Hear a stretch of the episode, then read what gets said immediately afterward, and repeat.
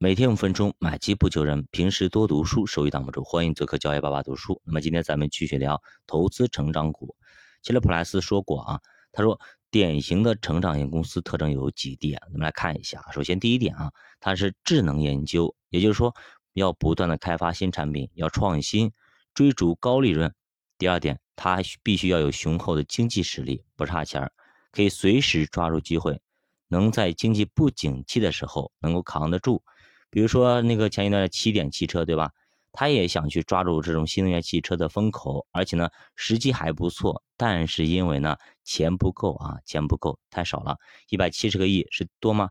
那么一百七十个亿在新能源汽车行业是非常少的啊。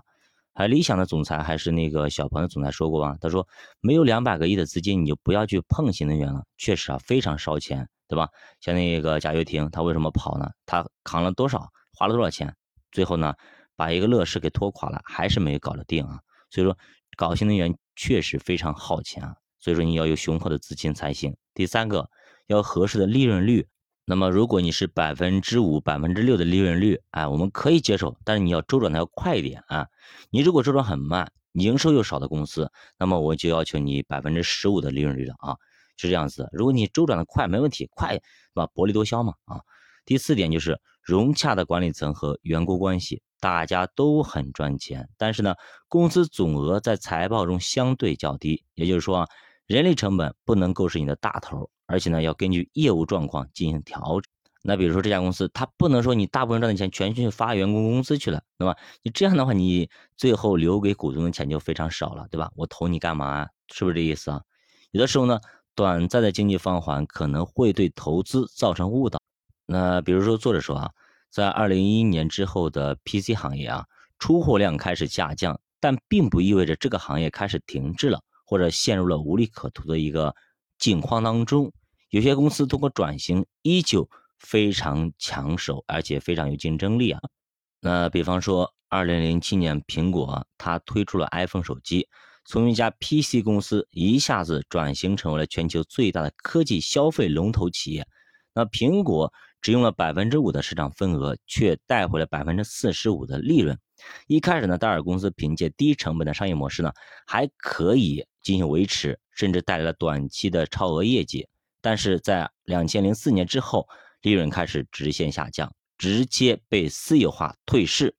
那么普莱斯告诉我们啊，当一个行业那么大量出现并购的时候，就意味着这是一个成熟的行业，而不再是一个成长型行业了。普莱斯强调，太多的人啊，为了增值而购买股票，却忘记了投资组合中股息的重要性。成长型股票一开始虽然股息不多，但是随着他们利润的不断增长，股息也在快速增长。假设购买一家公司，股息收益百分之二，利润每年增长百分之十，那么七年多之后。就能达到百分之四的股息了，十五年以后就能达到百分之十以上的股息了。他自己那个成长股组合模型之中，一九三四年到一九五零年，光股息收入就增了百分之两百二十二。原始资本相当于已经给了你年化百分之二十的回报，相当可观。比方说啊，你去就是选老公嘛，选对象对吧？两个男的，一个公务员，一个月每个月两万块钱，但是一个那么科技行业的员工，一个月呢五千块钱，但是呢这五千块钱这个员工呢每年以百分之一百的增速在增长，对吧？那么公务员呢基本上每年百分之五到百分之十的增长，你选哪个呢？那么肯定会去选那个互联网行业的嘛，五千第二年就是一万，第三年就是两万。那第四年就是四万张连续上去，你看潜力无穷啊！你不能看当前啊，它五千块钱，它两万块钱，对吧？你要看增速，用历史的眼光去看看，看看三年五年以后谁更有潜力，对吧？